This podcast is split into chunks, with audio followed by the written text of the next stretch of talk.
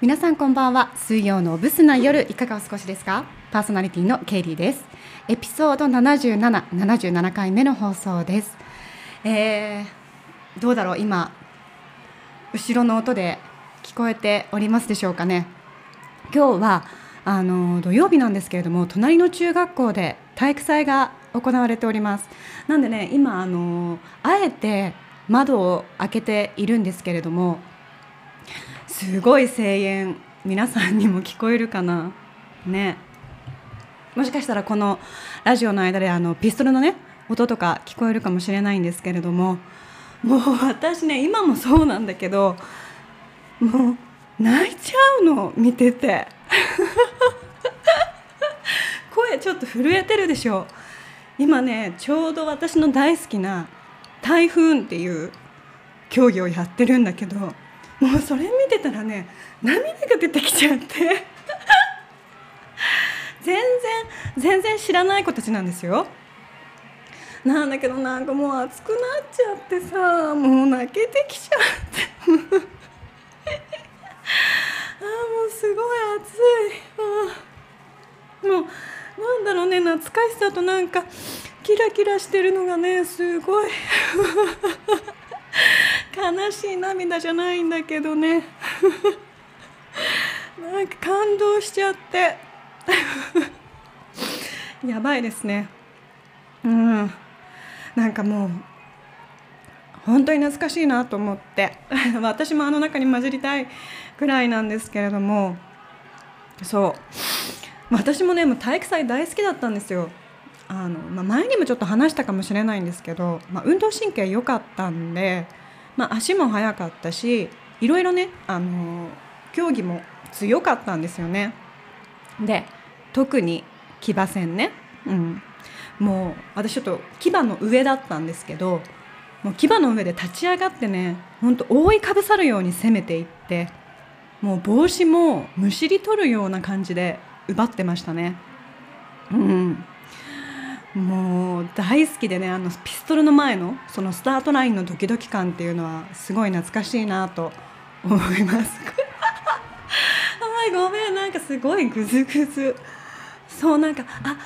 好きな今日なんか聞こえてきたのよ。次の種目は台風ですって。あ私の好きな競技だから見ようと思って見てたらもう泣けてきちゃって。あのさ台風って知ってる？あの棒を持って走ってコーンの周りをぐるっと回って戻ってきた時に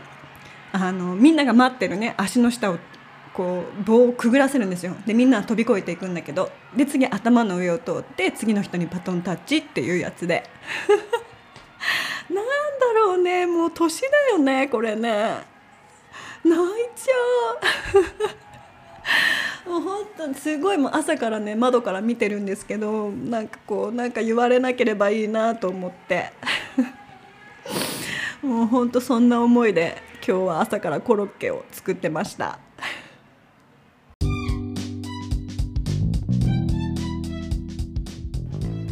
さてさてさて、えー、ちょっと話が全然違うんですけれども先日ですねなんと生まれて初めて私カラスに襲われましてもうびっくりあの足でね私の頭をつつかれたんですよで会社のね帰りだったんですけど途中の曲がり角のところにねやたらカラスが多いなって思って見てたんですがあの無視して通ればね、まあ、何もしてこないだろう大丈夫だろうって思って通ったら2羽くらいのねカラスに追いかけられて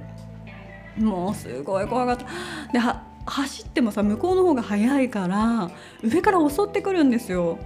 でもしょうがないのでその時ねあのエコバッグの中に買ったキャベツとニンニクがあったんでそれを頭の上でブンブンブンブン回しながら逃げたんですけど あの湘南の風みたいな感じ、うん。まあ、そんなテンションじゃないけどね。もうキャベツ丸々1個入ってるから結構な重さよ、でまあそれを頭の上で回して、まあ、なんとか逃げたんですけどね。ただまあ足はガクガクしてました。でその後後ろ見たらやっぱ何人かの人がキャーとかって言ってたんで私だけじゃないっぽかったんですけどあの鳥がそもそも苦手なんですよ。鳩ですら苦手なんですね。あのちょっと横通った時にバタバタとかってなるとうわってなってしまうのであんなねもう黒くてでっかいカラスなんてもう思い出すだけでゾクゾクしちゃいますよ もうほんと違う意味でこうここは泣きたい感じでした でも未だに怖くて同じ道通れないんでもう今遠回りするか違う駅を使うかっていうのをしててもう困っちゃいましたよね本当に。で翌日ねあの同僚の人にそのことを言ったんですよ。もうびっくりしてみたいな。でそしたらその方曰くなんか多分今の時期だと子育てをしてたんじゃないかなとかって。であの道路に歩いてたカラスっていうのが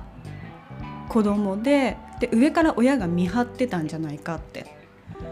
そう。確かにねそのあの道にいたカラスの横を通ったら襲われたので、うん、でカラスってあの集団生活してるんですって。で子育ての時とかはねあのみんなでね子を守るっていうのがあるみたいで、まあ、子育て中だったのかなとは思うんですけどにしてもね嫌ですね。もう先週さあんなにもう苦言のままいいところだわなんて言ってたんですけどその一瞬でねすんごい嫌になりました。まああのコーナーのところ限定なんですけど本当いつまで遠回りしなきゃいけないんだろうとか思うともう帰る道の足のりが重くてねうんちょっともう今や、うん、だ。まあとにかくね本当にあの災難でしたね。はい。